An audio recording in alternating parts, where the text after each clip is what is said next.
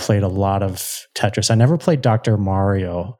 I only played it when I was dating a woman who had played it a lot as a kid. We played it at a bar where you could set up a Nintendo and, and play Dr. Mario and get my ass kicked. The things you'll do for girls, huh? Anything.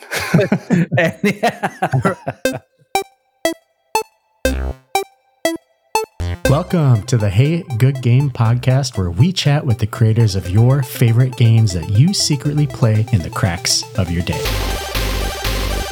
I'm here with Joseph Reuter, Aaron Cardell, and myself, Nate Kadlac. And, you know, this is a podcast about games, you know, and I think more specific, it's casual games, but I'm, we're, we're just kind of riffing on this episode about like what games mean to us.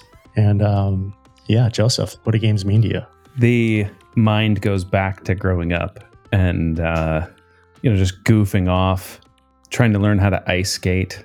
Had a pond next to the house, right? And it was always about like, how can I optimize this turn?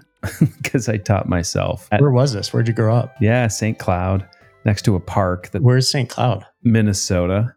That the city would flood, like roll the trucks out there and flood the baseball field, and it would turn into a ice skating rink in the winter. And then I would like figure out how to get water out onto the the ramp, right? It was a hill, but I turned it into an icy kind of, you know, jump ramp. And then we had a trampoline and you got a bike and now you have autonomy and that was all just play. And when I was ah, whenever the Nintendo came out, for whatever reason, we didn't own a lot growing up, but I got a Nintendo that first Christmas and like Duck Hunt and Super Mario Brothers yeah. Oh my goodness. And I remember getting Zelda when it came out and then just tethering myself to that screen until I could until I won. I, it was just so captivating to put your brain in another world, right? You come back from school and just get stuck to it. So those are like those first notions of of play that I remember, right? Like I needed to focus on this thing to create a world, to create an engagement, to get good at a thing. And then anything digital was that first Nintendo. Do you remember the Zelda cartridge? Like it was a gold cartridge, right? Well, before before you're so Joseph's blowing into the cartridge that he's doing right now. But I remember opening it or seeing it at a friend's house before I owned it. And I was reminded that there was a battery in that cartridge.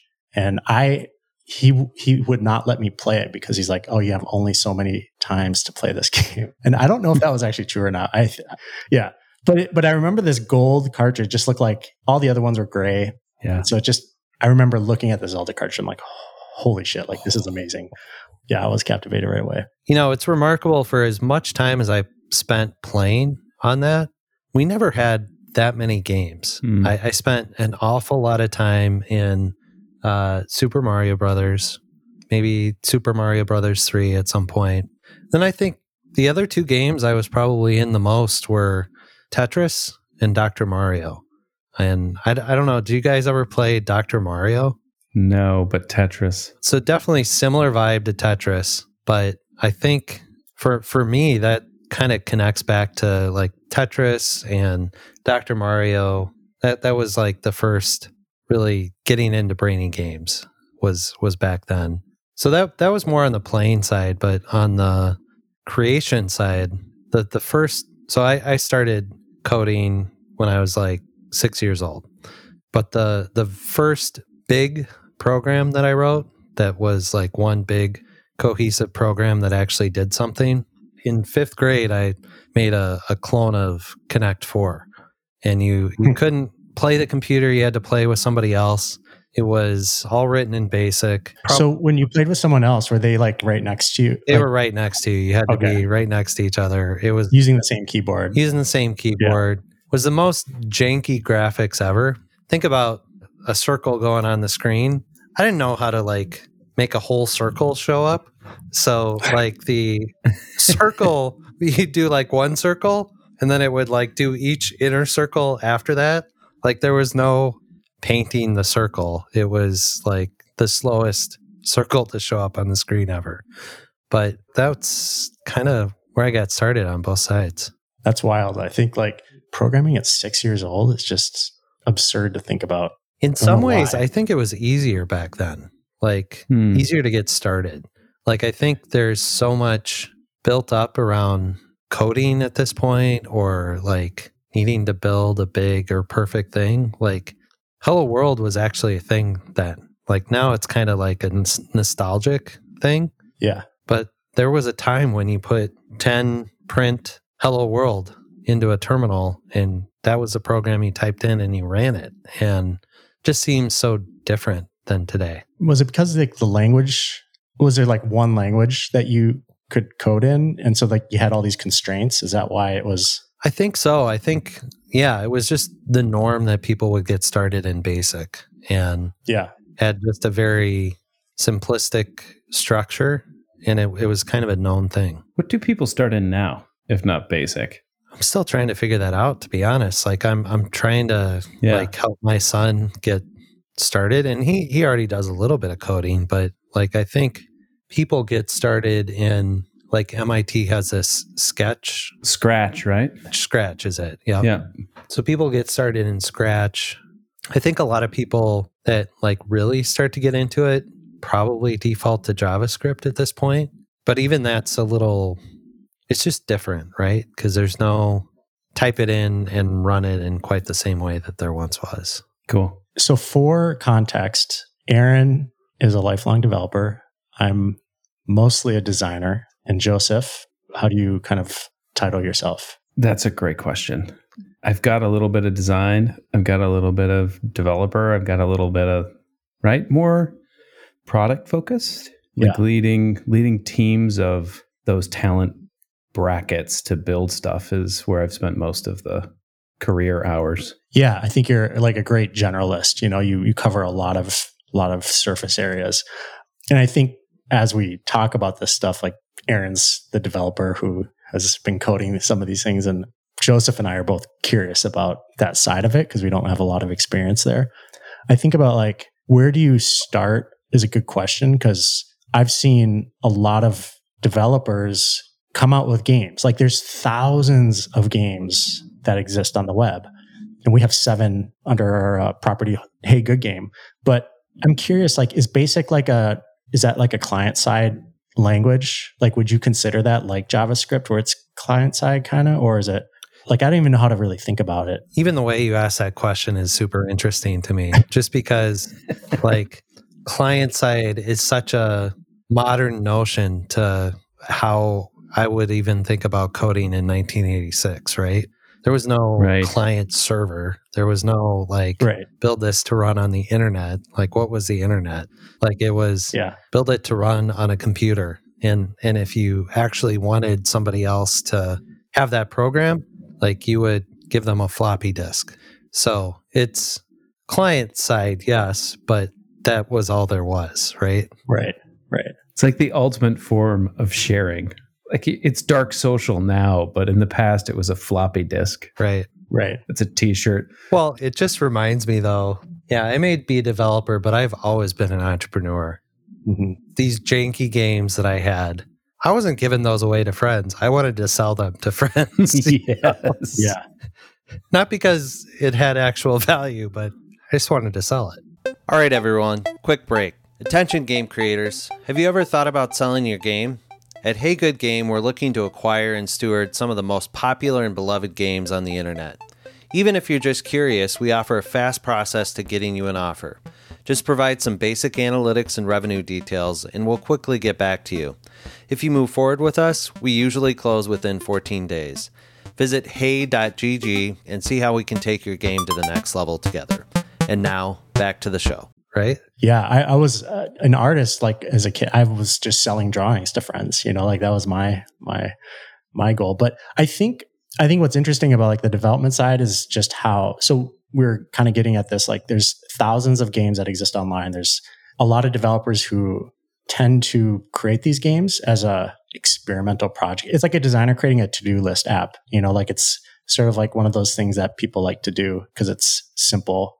Why do you think games are so prevalent and why like why do developers tend to create these things that either they're they're taking something from what they've seen or they're creating something new but it just seems like it's like a, a hello world experiment sometimes because there's so many of them out there like what what's your take on why these why so many developers create games. I think a lot of people get into coding because the idea of like, oh, I could make a game is uh, the thing that drew them there in the first place.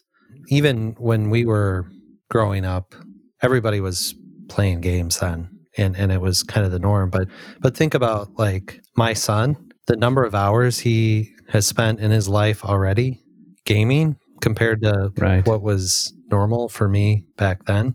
It's it's a lot. A lot more than what you were Yeah. playing. Yeah. And so I, I think people get into coding because they, they want to make a game.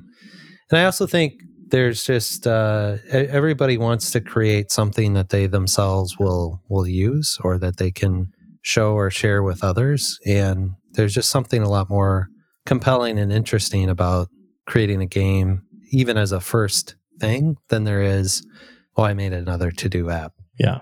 Well, to do is about work. Game is about play. Right. I mean, you're gonna as a kid choose play over.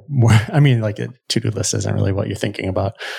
I remember, Aaron, you're talking about selling stuff. In high school, I got into frisbee golf, and we had a shop called Shields. It was like a sporting goods shop. They were the first like non-trendy place to pull discs in. So the whole game was like, can you get discs, right? And then you'd we'd skip school and we'd go get in a round of frisbee quick, and then come back to school, like skip lunch and skip your study break and whatever and they didn't have any bags. And so I was pretty good sewing and my mom had some machines and I like cut out all this stuff and started selling it to my friends and then ended up getting them into the sporting goods shop. Right. But it was all about fun and play. And here I stop and go, well, I can make some money on this. like it's so there's some trend there that I think is is exciting. And it's something I'm seeing in my son as well. Like MrBeast comes out with chocolate bars and he's like, You think I can buy that and sell it to my friends? I don't know. You want to try? It's, it's these seeds that are being planted when you're young. And so that'll be different for our kids if they're not if they're not starting in basic, right? It's Yeah. it's scratch or it's something else. They have this wider view of how things can be made because the ecosystems are so much more deva- advanced and developed. Yeah, I hadn't even connected. The other thing I peripherally did early to make money was fish golf balls out of a pond, wash them up, and resell them. Not that dissimilar, maybe, to the frisbee golf. I think there's a theme that's like interesting is that uh, you know, games are maybe an introduction to entrepreneurship, which is kind of cool. And unknowingly maybe chasing that as a kid, especially because it's so simple and it's easy to do.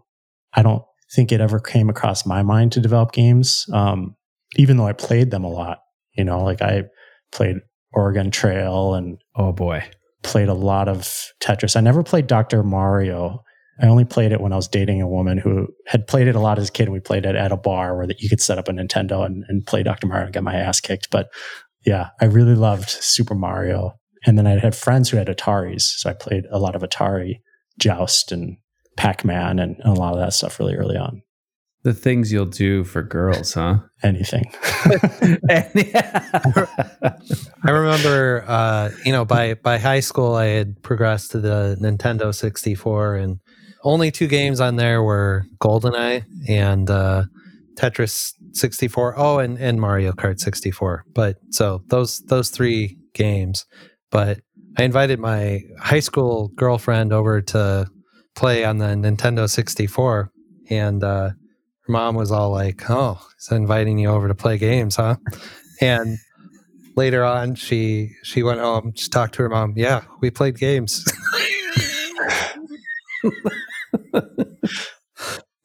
and it was fun. Games as first date. Yeah. Well, you're gonna have pinball and dartboards and pool and ping pong and foosball in bars, right? It's like this other thing that you can do. You can be around people, you can share, right? It's bowling, it's lawn darts, it's now you go to Punch Social or pay to play these big games. Yeah, that's um like a community thing now. So I'm I'm curious. Like we've been talking a lot about like just as a as a as a group like casual gaming, and so why in your minds, like why is casual gaming so done by so many people? Like you have like the RPGs, you have a lot of like very high fidelity games, but then you have these really simple, brainy, casual games. Like what what is it about those that you think is so appealing? I think there's the appeal from the playability perspective, and I think there's the appeal from a developer perspective. And I'll table the playability side. I think from a developer perspective, um, so after my resounding success of creating Connect 4 with super high fidelity graphics in fifth grade, we, we had a sixth grade assignment of like we had a group project and we were supposed to do something about countries, right? And I think my group had France. And so somehow got the idea of let's make a skiing game, like a computer game about skiing. And that would be about France. And I think I pretty quickly realized like it was this great idea, maybe, but I didn't have a clue where to start on like all the graphics, all the things that would go, you know, even in 1991, whatever that was. Like it just became overwhelming very quickly. Like, I don't know how I'm going to do that. And so um, ultimately, like, ended up uh, making a game where you just hit two letters in rapid succession to move a French flag across the screen. And it was it was because that was something I could do. It's something you could achieve. And I think with like a lot of these casual games, it's approachable that it's a place that developers can start. And the more that you get kind of like into the high fidelity graphics, you get into all these things, like you have to have either advanced skill sets or or a very large team. And so I think the casual gaming space is just a lot more approachable for a lot more developers to it there's something they can do, there's something they can start at. Yeah.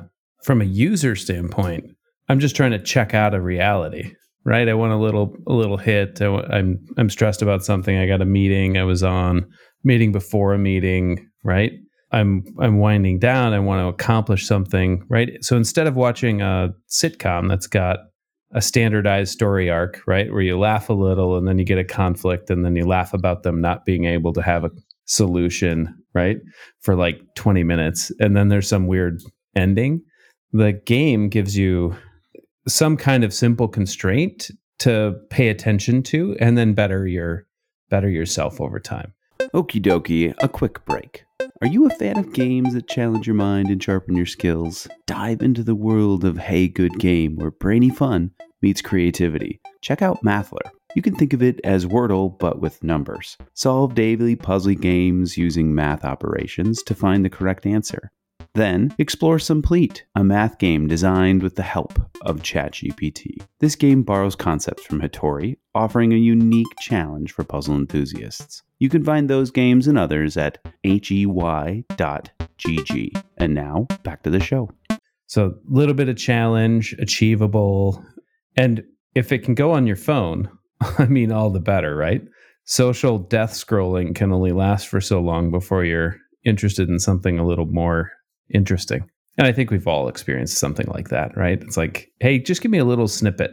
Yeah, I think you're like you're right. There's fill, fills in some of the blanks of your day for sure. I was re- I'm reading this book right now called The Theory of Fun by Raph Koster, and it's he kind of points to this reason of like why like daily games have really worked out well, and gaming is really just about learning. Like you're kind of always learning and when you're done learning with the game you usually you become bored of it and you stop playing it. Like you just you've completed it. And i think like a lot of these daily games are presenting a new challenge every day. So you're never done with it necessarily. There's always some new equation to figure out new puzzle new word to kind of like complete the puzzle you know? So there's always like these ongoing ways to learn. And so it's it's interesting to me that like a game like wordle can just last for so long. Yeah. You know, I mean, there's spikes and trends, but like people still play it all the time. Kind of don't ever see that ending because each day presents a new challenge, a new attempt to learn something. And so casual games to me is like at its simple core, it's that's all really all it is, right? So yeah, it's learn something or demonstrate that you were slightly better. Yesterday I didn't get it. Today I got it in four. I hope tomorrow I can get it in three. Right? There's this story arc across time. And we see it on our games when people are like, uh, don't change a thing. I play it every day. I love this thing. You don't understand how much I love this thing, right? And we get it just constantly about it's like a check-in thing. And it might be, you know, humans and behavior where you attach it to riding the train or before a meeting or whatever it ends up being. You you have little bursts of joy. It's like a sugar cube. Put a sugar cube on a post long enough and the horse finds it, it'll return to that post every time it goes in that ring. It's fun, it's tasty. Mm, I like that. And I think the casual games are like that little sugar cube for the horse. Yeah. I think it really is about that ability to dip in and out, right? Like if you were sitting down to play Super Mario Brothers and you hadn't yet mastered it and like had every button pressed down, where like I think there are people who can beat it in a few minutes now or whatever, but like it was you were signing up for half hour, hour, or whatever to like get through the whole thing and, and try to beat it. And you don't have to commit that now on, on most of these casual games. It's like the high side of normal is like I need 10, 15 minutes to complete a level. And that's like high, right? You know, like a, a lot of these are things that you ought to be able to dip into for five minutes, have a positive outcome, and go on with your day. We got this email recently of this guy who has, he said he has a hundred telegram, like hundred people in his WhatsApp group playing our, our games daily and they share scores with each other. Oh, that's awesome. And, uh, I think that that component of like everything we just said, plus getting your friends or family involved. You know, my my wife and I play a crosswordle every morning, and it's so fun, right? And it wouldn't be nearly as fun if I weren't sharing the score with her, you know, or like sure getting someone to play along with me. So that that idea of community is always like present. I'm trying to remember who the celebrities were, but I was just listening to a podcast and um, there were a few celebrities angling like, how are we going to get in on Jason Bateman's uh, Wordle group? And you know, it was like it it was like Questlove was one of them, and I I can't remember who else, but maybe Questlove was talking to Conan O'Brien or something, and Conan's like, why would we want to be in on that? You know, but like everybody wants to be part of that group, right? Dax Shepard, I think, was a big Quirtle fan. Is that right? Yeah. you guys will play, throw it in the Discord. And I was like, uh, for a while, because I know the maker of the game can get 13 seconds, right? It's like, because you know how it works, and I have to go figure this thing out. This is where I was like, Nate, make a video. I literally don't know how to play this thing. but after you learn to play, you've got a target, right? And it's 13 seconds. And it's like, well, I bet I can get 12 if I sit here long enough. and then, if sure, of, of course, I get to 12 and I want to go share that. Hey, it's not sharing as much as boasting or competition, right? It's part of, Right. you know, hunt and gather and compete. This this human wiring we have connects to the game. I play all of our dailies every pretty much every morning. And the the ones that I consistently struggle on are uh, like I think Nate and I both didn't get today's crosswordle. Yeah. So still need to tidy up a few things on that game. Make sure every level's achievable there. Although I I didn't even count the the, uh, the number of attempts, but I I know I missed like two, so I wasn't up going to get it anyways. I, I missed a few, but there was still like it would have taken me at least five moves at the end. So I was like a long ways off. Every now and then the daily seven by seven on Sumplete. On a good day that'll take me three minutes. But some days I'm struggling at like the ten minute mark. Hmm. So those are those are the hard days. And Then I had I had a I want to say like a 99 day streak going on Killer Mathler. Went away Wow. two days ago. Oh, Get it?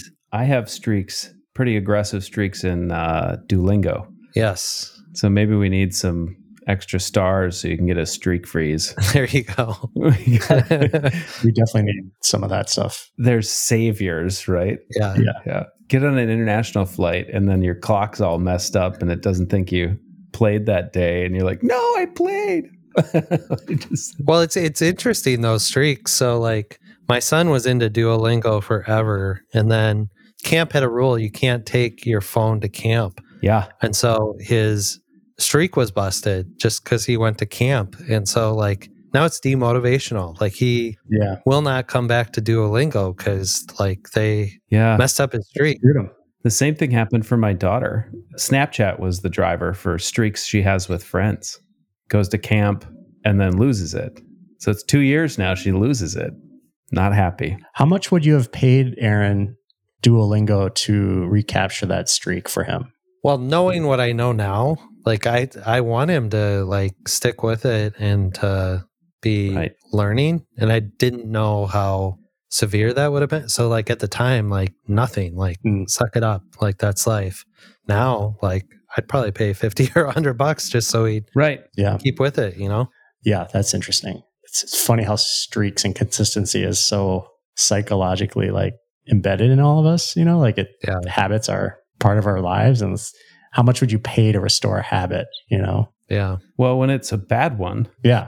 a lot if you're not looking to overcome it, right? Right. When it's a good But how one. many positive streaks, Yeah. habits, you know, um, that you don't want to break would you pay to restore? Something interesting to think about. Yeah, it is. Well, this was a great chat, guys. We are excited to talk more about casual games and just gaming in general and how it can play a role in our our adult lives. You know, even even our kids. But really, I think it's such a interesting concept, and we really hope to dig into maybe bringing people on uh, to interview, uh, talking more about tips and other things around around games in general. But yeah, this is this is a great first episode. Happy to be here. Looking forward to the curiosity that we can generate and bump into together. Thanks, guys.